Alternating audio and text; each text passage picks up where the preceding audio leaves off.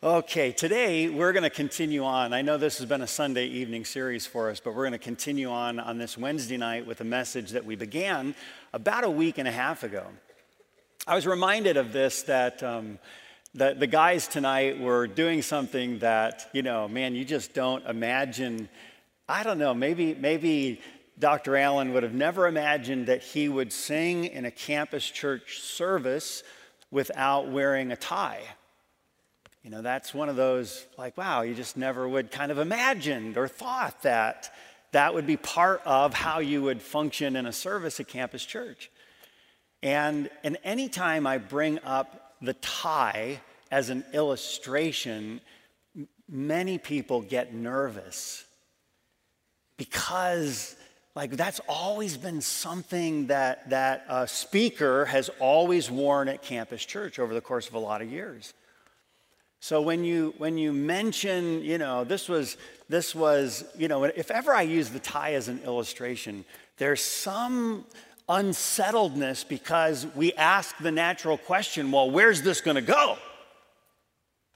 We're going to come barefoot to church, you know, that kind of a like are we just going to keep this so because of uncertainty, I think a lot of times we, we don't want to we don't want to address anything because we don't know where's that going to go. You know there are some things that can't ever move? We today, we use sometimes even like a hashtag old paths. You know, the only old path that should never move is the doctrinal path that's laid out for us in Scripture. That path can't move. But there are some interesting things that can. I'm not talking about the, the, all the benefits that would weigh and outweigh this. Okay, so, so some would be in favor, some would not be in favor. And, and it's controversial, although I, I don't know that, that always for the right reasons. Tonight, we sang with words on a screen. There was a time when, in churches like ours, to sing from words on a screen was considered something that was the great slippery slope, so to speak. So if you, I mean, today we might, we might look at that with, with some measure of humor, but it wasn't humorous back in the day. To, to, for me to not preach in a tie, quite frankly, there was a day when I thought, no, I, I think I will always wear a tie to preach. I, I think I have no plans, just so eh, eh, nobody's wondering, like, oh, where's he going with this? But I have no plans to, to, to change for myself preaching in a tie on Sunday. On Sunday, I dress for the day. On Wednesday, you all primarily are dressing for a lot of other things. You're coming from work, you're coming from busy days. Many of you obviously are, are students, you're coming from class. So we felt like there was an appropriateness to say, listen, if you want to wear a tie, wear a tie on Wednesday night, but, but if you don't want to wear a tie, that's, that's not necessarily expected. There are some things that can and do change, and there are some things that never should. When we start to talk about music, sometimes we do get a little bit nervous because we wonder, like, where might we go? I'm not versed well enough musically to be able to definitively say this, but I do know that oftentimes we have said things like, as goes the music, so goes the church. I don't know music well enough to say that that statement is a true statement. I do know that music is oftentimes a maybe more of a reflector than it uh, the, the sole indicator. So, music and churches are important. I think that they do go hand in hand because we see throughout Scripture the worship of the one who is worthy of the, the, the fruit of our mouths, that's the product of our heart, that expresses itself musically. So, music and churches are very important. Is there room in that for variety culturally, nationally, locally, preferentially? I think most of us would agree that there is room for that, but the challenge is oftentimes, well, to what degree? So last time we started down this, this road of does it really matter And then we connected it to the question or the statement, what I listen to. Does what I listen to really matter, or does music matter? We've used as our text for this whole series, and this I pray that your love may abound yet more and more in knowledge and in all judgment. Last time we talked about what are some things that we need to understand about music. First of all, music communicates. Just the music alone, music apart from words. Now, music is oftentimes a combination of the two. It's the song. So, the song is, is some poem, so to speak, set to music. So, music communicates, and then we said music is moral. If music's a language, then it has the ability to communicate thought. If I can take words and assemble words in a moral fashion, because words communicate, is it possible for me to assemble music and put music together in such a way that just the music itself, apart from words, communicates? I think the answer is yes. Um, I know there are people that disagree with me on that, and I think we can do so amicably. But I think that music itself does send some kind of a message. So if it can communicate, it can communicate morally. And then we, we ended last time with music is preferential. We spent a fair amount of time on that and, and spent some time understanding the idea that there is some aspect of preference with music. And we have to acknowledge and understand the preferential aspect of it.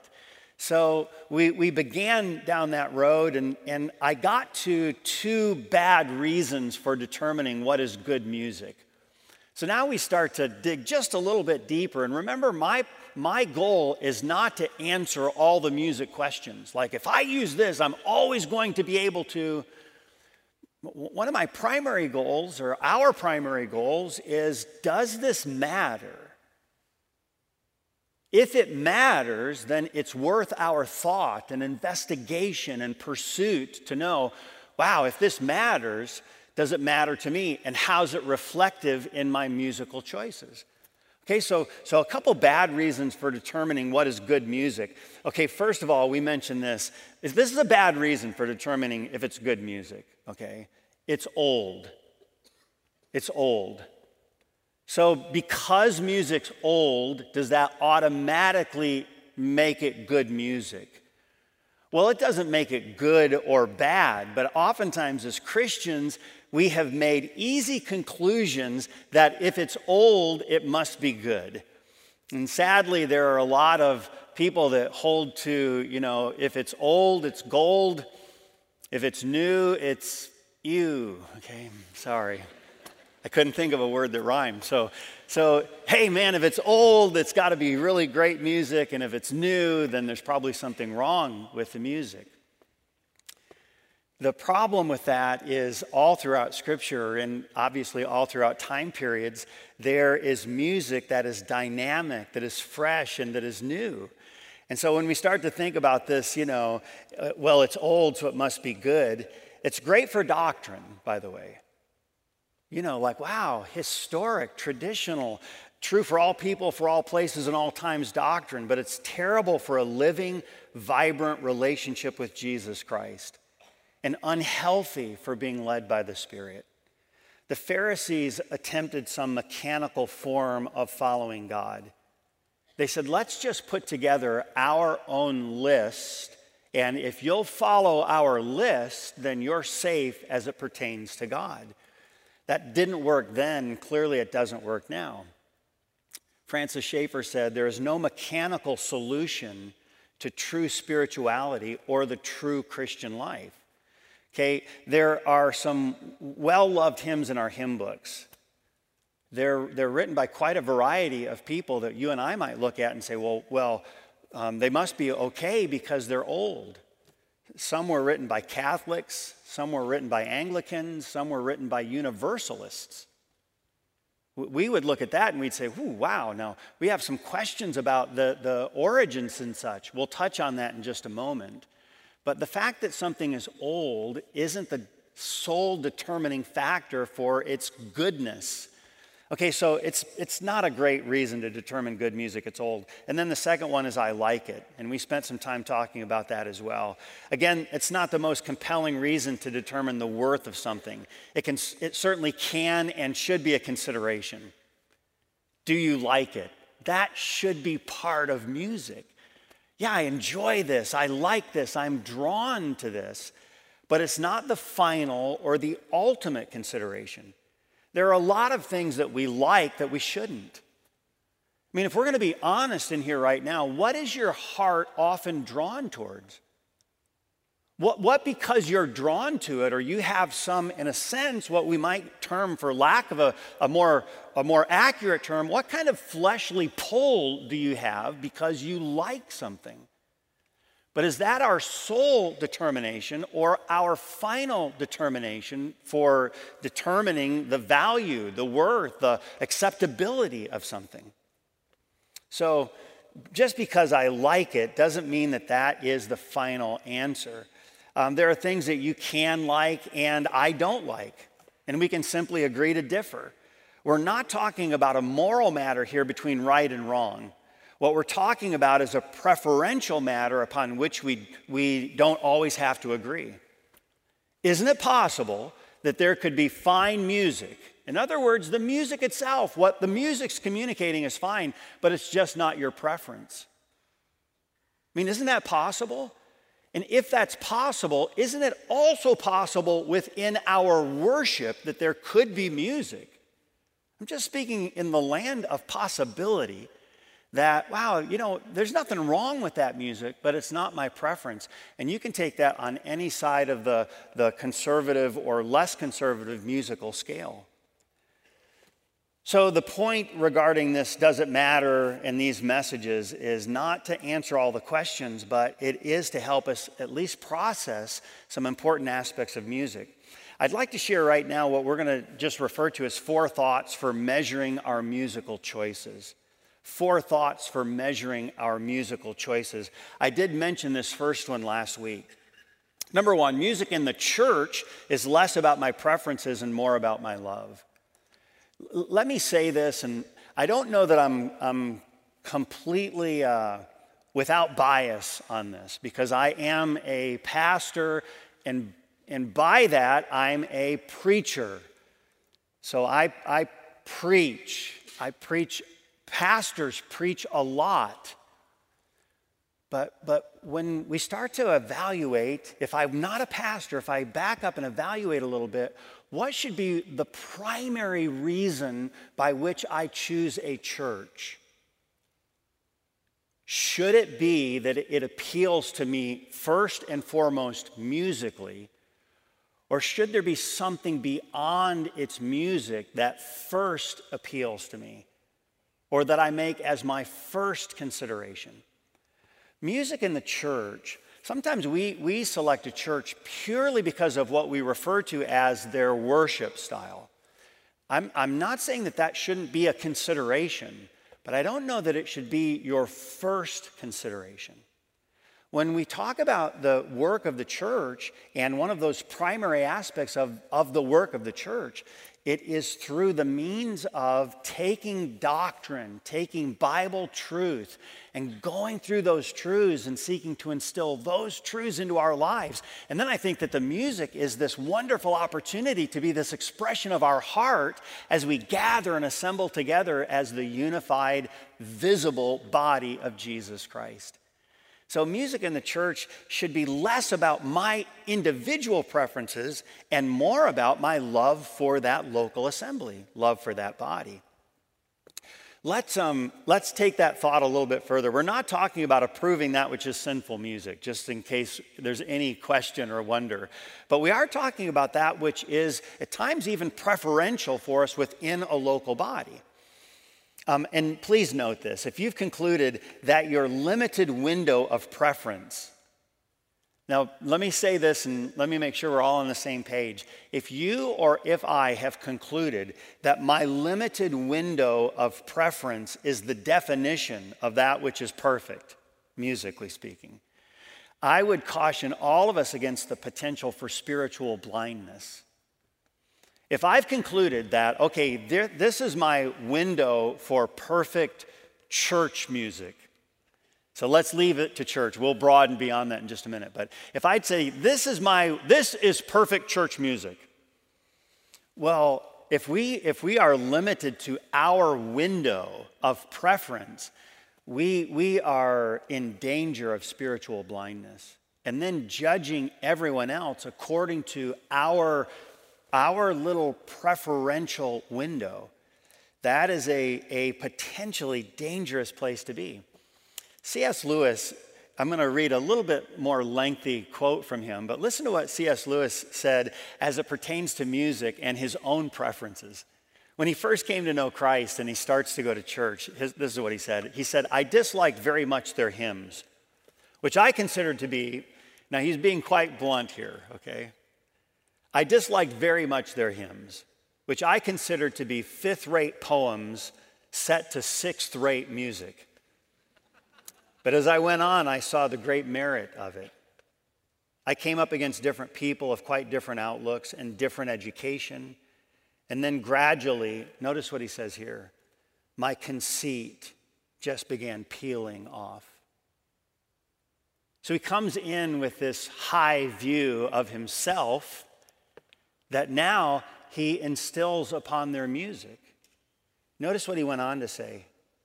I realized that the hymns were nevertheless being sung with devotion and benefit by an old saint in elastic boots in the opposite pew. And then you realize that you aren't fit to clean those boots. It gets you out of your solitary conceit. Do you know what he, I think he's coming to? I think he's coming to the place where he said, listen, music in church, I'm, I'm not saying that we're approving wrong music. What I am saying is when we start to consider music, it's not solely about my individual preference, it's more about my love for the body. So, this principle um, would mean that those who trend either toward more traditional or more recent music would show a gracious love each to the other not seeking to impose their view exclusively. Okay, so when we start to review this, music in the church is less about my preferences, more about my love. Next, and this is more broadly offered, not just for music in the church.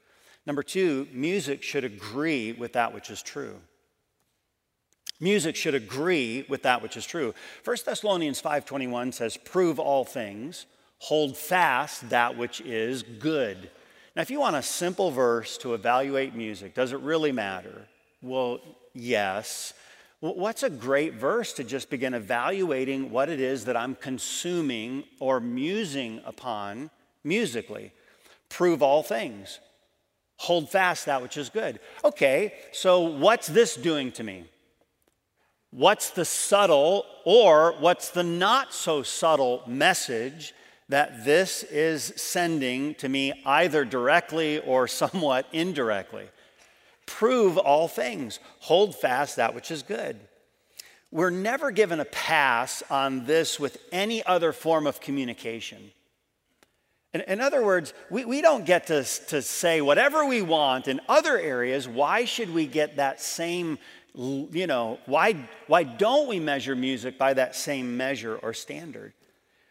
In Psalm chapter 40, verse number 9, the psalmist said this He said, I have preached righteousness in the great congregation. Lo, I have not refrained my lips, O Lord, thou knowest. The psalmist is saying, Lord, I've, I've said what I'm supposed to say, and I said, I spoke righteousness, and you, God, as I preached, I've preached righteousness in the congregation, and you, God, are the one that knows. He's, he's saying, okay, Lord, measure what I've said. You're the one who knows all these things. Well, if, if his preaching is measured by the standard of truth, shouldn't everything be measured by the same? Do we get a pass on music that we don't get a pass on preaching? And then you can just take that out to expand that to all kinds of different areas, areas of life. Why should we demand truth in preaching but not in our music? Philippians chapter 4, verse 8 is another one of those filters through which our entertainment choices can be driven. Finally, brethren, whatsoever things are true, whatsoever things are honest, whatsoever things are just, whatsoever things are pure, whatsoever things are lovely, if there be any virtue, if there be any praise, think, muse on these things. This is, this is just for free, and, and I'm not shocking anyone in here who has any basic understanding of current music. And I'm not talking about music that we're possibly debating in the church. I'm talking about cultural music. I read, a, I read quite a, a lengthy article on what's, what happens with music, what's the message of music. Okay, so, so it's a peer reviewed article. It's not a Christian article, it's just a study of music. They didn't publish the findings until 2018, but it was a 50 year study. And what they did is they took music from 1960 to, to uh, 2010, and they just started to evaluate, compare music. Uh, so it, it was released in 2018, but there's no shock here. When you, when you talk about how often was, was again, pardon the bluntness, but sex or sexual acts mentioned in 1960 in music. Well, I mean, it's, it's minuscule. And, and then how often? And they said, and we're not including the generalities. They, they, they were very specific in how they went about the study. We're not talking about kissing or hugging. We're talking about more graphic forms of, of physical relationships. I mean, to, to look at the, the numbers that went from, I mean, minuscule to dominant, continually prevalent. So, so today, I mean, I've done this over the course of a lot of years, and I just did it again today. Like, okay, what are the, what are the top new songs listed on my Apple device? Okay. So I just pulled it up, and, and um, and I'm asking you right now, because I know you can do that right now, but I'm asking that, that you pause and not right now. But, I mean, just to look at out of the top 10 that are listed, you know, eight out of the 10 are explicit. So the lyrics, they're just, I mean, when, when, this is not a Christian organization. When the world calls something explicit, it is pretty graphic. And, and quite honestly, I said, okay, well, well, what does that look like today? What's explicit look like today? So I looked up the lyrics. I did just the lyric search for the, for the first one. If I read the lyrics in this room tonight, I, I hope there's, I'm not being silly about this, but I, I hope by God's grace, there wouldn't be someone in here who wouldn't blush with shame that, that someone just read that in a church service. I, you know, I, I know sometimes we speak in these grandiose terms, but quite honestly, if we don't blush over, over what, what we're saying, hey, this is the content that we're consuming, and people are consuming it. So if you want to ask yourself a good question regarding music, finally, brethren, whatsoever things are, and then just start walking through. This is a good measure for is this something that I should be feasting on, feeding on? Music should agree with that which is true. Um, number three, music should never compromise the holiness of God. Music should never compromise the holiness of God wherever it's found, in the church or out of the church. Now, when we say that, I'm, I'm, I'm hopeful that we understand there's, there's a, a place of appropriateness. 1 Peter chapter 1, verses 14 through 16 says this. It says, As obedient children, not fashioning yourselves according to the former lusts in your ignorance. In other words, wow, quite honestly, I didn't know better. You know, there's a lot of times we grow up with something and, and we just that's just part of our growing up. And, and in a sense, we say, I just, I didn't know. Or, man, the more I hear, about and the more I'm exposed to, I, I'm learning some things. But he says, okay, as obedient children, not fashioning yourselves, not conforming yourselves, not adorning yourselves in those former lusts in your ignorance, but as he which hath called you is holy, so be ye holy in all manner of conversation. That word conversation means your manner of living, your lifestyle. Because it is written, Be ye holy, for I am holy. He's saying, Live like who you are. You, you are the holy child of the holy God. So he says, Live like who you are.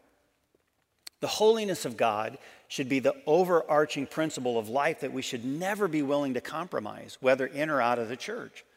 Now, I believe that music sung in church, but this is just a little aside. So let me, let me toss this out, and there will be some that will disagree, and, and man, I understand. I believe that music sung in church is not an entire endorsement of its author. If that were the case, then much of our hymn book would be, would be of necessity removed. I don't know the character of the person who bound my Bible or the person who developed the audio or video systems used here in the Crown Center, nor do I know the character of the people who built the place used directly for the worship of our God. I use a lot of sources that I do not wholly endorse their doctrine. There's only one book that you and I should wholly endorse, and that is the, the Holy Scripture, the Word of God. A few moments ago, I quoted C.S. Lewis. That is not a blanket endorsement of C.S. Lewis, much of which uh, his doctrine, there are doctrinal points of C.S. Lewis that I have serious issue with. So for me to mention C.S. Lewis in a, in a sermon, in a message, I hope we have the discernment enough to know that's not a blanket endorsement of his doctrine. Um, there'd be no issue with this whatsoever. I, and I mean this because I, I quote pastors, commentaries, resources of whom I do not fully agree, nor is it a blanket endorsement. And I, I would anticipate, expect this. Do you know some guy who's studying in ministerial class at Pensacola Christian College, who'd be at Campus Church? Maybe sometime he wrote down something that I said. And so he writes it down, and let's say he's preaching a message, and he says, You know, Jeff Redlin said, that should never be a blanket endorsement of, of Jeff Redlin. Man, okay, we're going to take that and, and weigh that serious. Okay, no, I get it. Okay, I agree with that, or that's consistent with Scripture, but that's not a blanket endorsement. So, so oftentimes we apply something to music that we apply to no other area of our worship. Again, this would be true of many different sources. Use is not a blanket endorsement of doctrine. We know that's not the case from our own hymn book. We sing songs like Because He Lives or even Holy, Holy, Holy. Our first identity that is to never be brought into question is our identification with Christ. And we should choose and sing songs in church that accomplish the same. They focus our attention and our identity on Him, not primarily on the human author or source we're reminded once more that we should never compromise the holiness of our God. Okay, what's next? Okay, what are principles then for, for music? Well, you know, the first three that we've looked at, music in the church is not about my is not as much about less about my preferences, more about my love. Music should agree with that which is true. Music should never compromise the holiness of God. And then next, sing new songs. Sing new songs. Don't be afraid of new songs. There is something that is found all throughout Scripture, and you can say, well, that means new because, you know, if any man be in Christ, he is a new creature.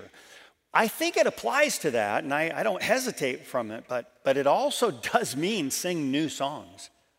If you, if you study out the words and the use of Scripture, both in the Old Testament and in the New Testament, it means sing fresh songs.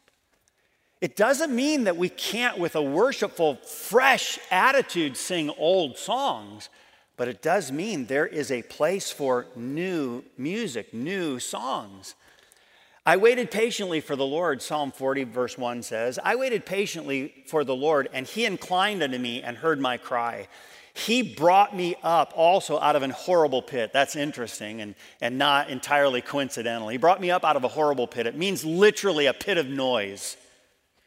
He brought me up out of this cacophony of, of, of noise. It's like I couldn't, I couldn't think. My, my thinking was so confused. He brought me up out of a horrible pit, out of miry clay. I was stuck in something and established my goings. He hath put a, here it is, and we see it all throughout Scripture. He hath put a new song in my mouth, even praise unto our God. Many shall, and I love this statement, many shall see it and fear and shall trust in the Lord. There is something visually different about a person who says, God, you delivered me from that pit of noise. You delivered me from that miry clay. You, God, and you alone set my feet on a solid rock, and you put a new song in my mouth, even praise to our God. Many are seeing in my life, and they're seeing, in a sense, the song of my life. And it redounds to the glory of the one who accomplished it all. I believe the word new in Scripture does mean, again, both new to us and can also mean new in composition. What if music, if we didn't have new music, don't, don't, we can't just automatically be afraid because it's new. What if music had stopped in the 15th century? We wouldn't have a mighty fortress as our God. What if it stopped in the 16th century? We wouldn't have Charles Wesley and Christ the Lord is risen today. Rejoice, the Lord is King. And one of my favorites, and can it be that I should gain an interest in the Savior's blood? We wouldn't have Isaac Watts, I sing the mighty power of God. Joy to the world, the Lord is come. When I survey the wondrous cross. And on and on we could go. Throughout history, songs have been written that have had some musical reflection of the period during the time which they were written. Throughout history, um, let's see here. Dr. Barnhart, what's the name of the song you sang tonight? He's a wonderful Savior to me. Um, Dr. Allen, do you know, out of curiosity, I'm putting you on the spot, but do you know when the song was written, He's a Wonderful Savior to Me? Because you were alive, I know when it was written. Okay. when was it written? Does anybody know? Okay, I'm assuming this, but it's not a great assumption. And some of you are like, oh, I'll tell you in just a minute. Okay. Um, the song was written. Josh, look it up and see when the song was written. And um, now you, the rest of you stay put, okay?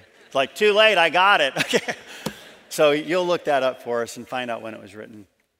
Does the song, He's a Wonderful Savior to Me, does it have a musical connection to the time period with which it was written? Um, let's see. We, we have sung, we, you taught us a new song about the holiness of God. And I can't remember the name of the song, and we'll, we'll probably stumble on it. What, what's the year? 1918. 1918? Dr. Allen, I, I apologize. You were not alive when the song was written. He was born in 1919, okay, and so. okay, so does the song have some indication of when it was written? Well, yeah. Music always does.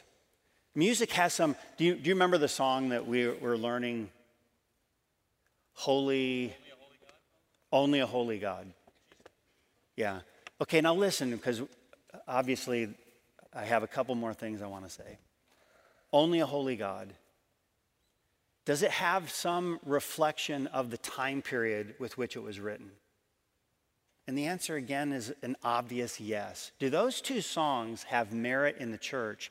Yes, or we shouldn't be doing them. But are they unique to the time period with which they were produced? Sing unto him a new song, play skillfully with a loud noise. Psalm 33, verse 3. Oh, sing unto the Lord a new song. Sing unto the Lord all the earth. Psalm 96, 1. Psalm 98, 1. Oh, sing unto the Lord a new song, for he hath done marvelous things. Isaiah 42, 10. Sing unto the Lord a new song and his praise from the end of the earth. The word new here, it, it is exactly what it, what it says. It's new, it's of new composition, it's fresh. Matthew 12, 34, out of the abundance of the heart the mouth speaketh. Isn't it at least worth noting that the song that God puts in our mouth must be the product of that which comes from our heart? And who's the object of the new song? Revelation 5 9 says, And they sang a new song, saying, Thou art worthy. Jesus is the object of the new song. The new song, it does mean exactly what we've said of a new kind, unprecedented, unheard of. And you know, as we wrap all this up, let me close with something that is not intended to be controversial, but I think it's the, the finality of what we've been talking about. Music can be situationally appropriate. You say, whoa, that's a, that's a dangerous word to use. It's, it's not when we think about it. Situationally appropriate. The, the Bible says in 1 Kings 1 39 and 40. And Zadok the priest took an horn of oil out of the tabernacle and anointed Solomon. This is at Solomon's coronation. And they blew the trumpet, and all the people said, God save King Solomon. And all the people came to him after, came after him, and the people piped with pipes and rejoiced with great joy. And so all the earth rent with the sound of them. This is celebratory music. This is loud music. This wasn't the temple music. This was the crowning of the king music. Now, at times when we use the word situationally, we think of situational ethics, we're not, we're not talking about situational ethics. What we're talking about is appropriateness. We, we may think, um, how can music be situationally appropriate? Okay, well, remember Solomon's coronation? We have loud, you know, exciting, celebratory music. Do you remember when David played the, the harp for King Saul when Saul was tormented? Well, I can't prove this, but I think that the musical construction was vastly different than what was played for Solomon's coronation. One was appropriate in one place, another was appropriate in another place. So, were either of these examples, you know, what we would call, you know, Christian music? Well, back in that day, I know Christian wasn't, the word wasn't coined then, but, but these were both forms of music that certainly honored God and appropriate situationally. The music that, that, that you and I enjoy oftentimes is, if not used appropriately, it becomes something of like that, wow, I, I don't know that I would have used that there. There's music, this helped me several years ago. There's music that, um, that on Rejoice Radio is quite a variety of music. I mean, there's, there's standard old you know, quartet music and there's, there's newer, more recently released music. And some of it, I'd say, wow, you know, I, I struggled with this a bit years ago. I thought, wow, I don't know that we would do that in church. Well, the point of Rejoice Radio was not that all of it be done in church. You know, someone, someone explained, you know, at times that's the kind of music that a housewife is going to to, to listen to while she's, you know, doing X, Y, or Z, or this is something that a, a husband is going to do while he is, these are things that kids are listening to at different, the variety was, was understood like, oh, that's not intended. Every bit of music is not intended to be done in church. It should still go through the filter of, and finally, brethren, whatsoever things are prove all things, hold fast that which is true. But it doesn't all have to pass the, the muster of could we do that in church? I mean, if you, you want an obvious example, I can remember um, th- this was in the, the, you know, the space age when people were going to the moon. And, and you remember when Countdown was first sung in junior church, you know? Somewhere in outer space, God has prepared a place for those who trust Him and obey. You know, Jesus will come again, and though we don't know when, the countdown's getting lower every day 10 and 9, 8 and 7. Can you imagine on Sunday morning, you know, Dr. Clausia Gonzalez, you know, she's there and, and um, somewhere in outer space, you know, and I mean, the Rejoice Choir is doing countdown. Now, a lot of you'd like, yeah, okay. well, I'm just saying, nah, you know, it's, it's not going to happen because it's, it's not that it's wrong. It's just, it's, it's situationally inappropriate. Is there music that, that you know, sometimes if, if we wanted to take this to its logical conclusion, there may be music that would be appropriate for a husband and wife to listen to in their bedroom that would be ill fitted for an unmarried person to listen to outside of it. If music is moral and music is sending a message, then there might be something appropriate in a bedroom with a married couple that, that shouldn't be played at the mall where 16 year old girls are hearing a message that is speaking to them about what they're supposed to do with themselves. I, I say all of that to say that music can be situationally appropriate. There could be some things that's like, wow, you know, now's not the time for that. Or this is inappropriate, or this is taking my mind someplace that it shouldn't be. Or there's this constant, subtle message that's being sent to me that that's inconsistent with prove all things, hold fast that which is good. I'll, I'll conclude with this passage of Scripture. In Psalm 19, verse number 14, the Bible says, Let the words of my mouth and the meditation of my heart be acceptable in thy sight, O Lord, my strength and my redeemer. I've never looked this up before, but the word meditation, let the words of my mouth and the meditation of my heart. It is literally the music of your heart. Let the words of my mouth, what I say, let the song of my heart, the musings, the meditation, the, the music of my heart be acceptable in thy sight. O Lord, my strength my Redeemer. Do you remember when Samson lost his strength? The Bible says he became like any other man.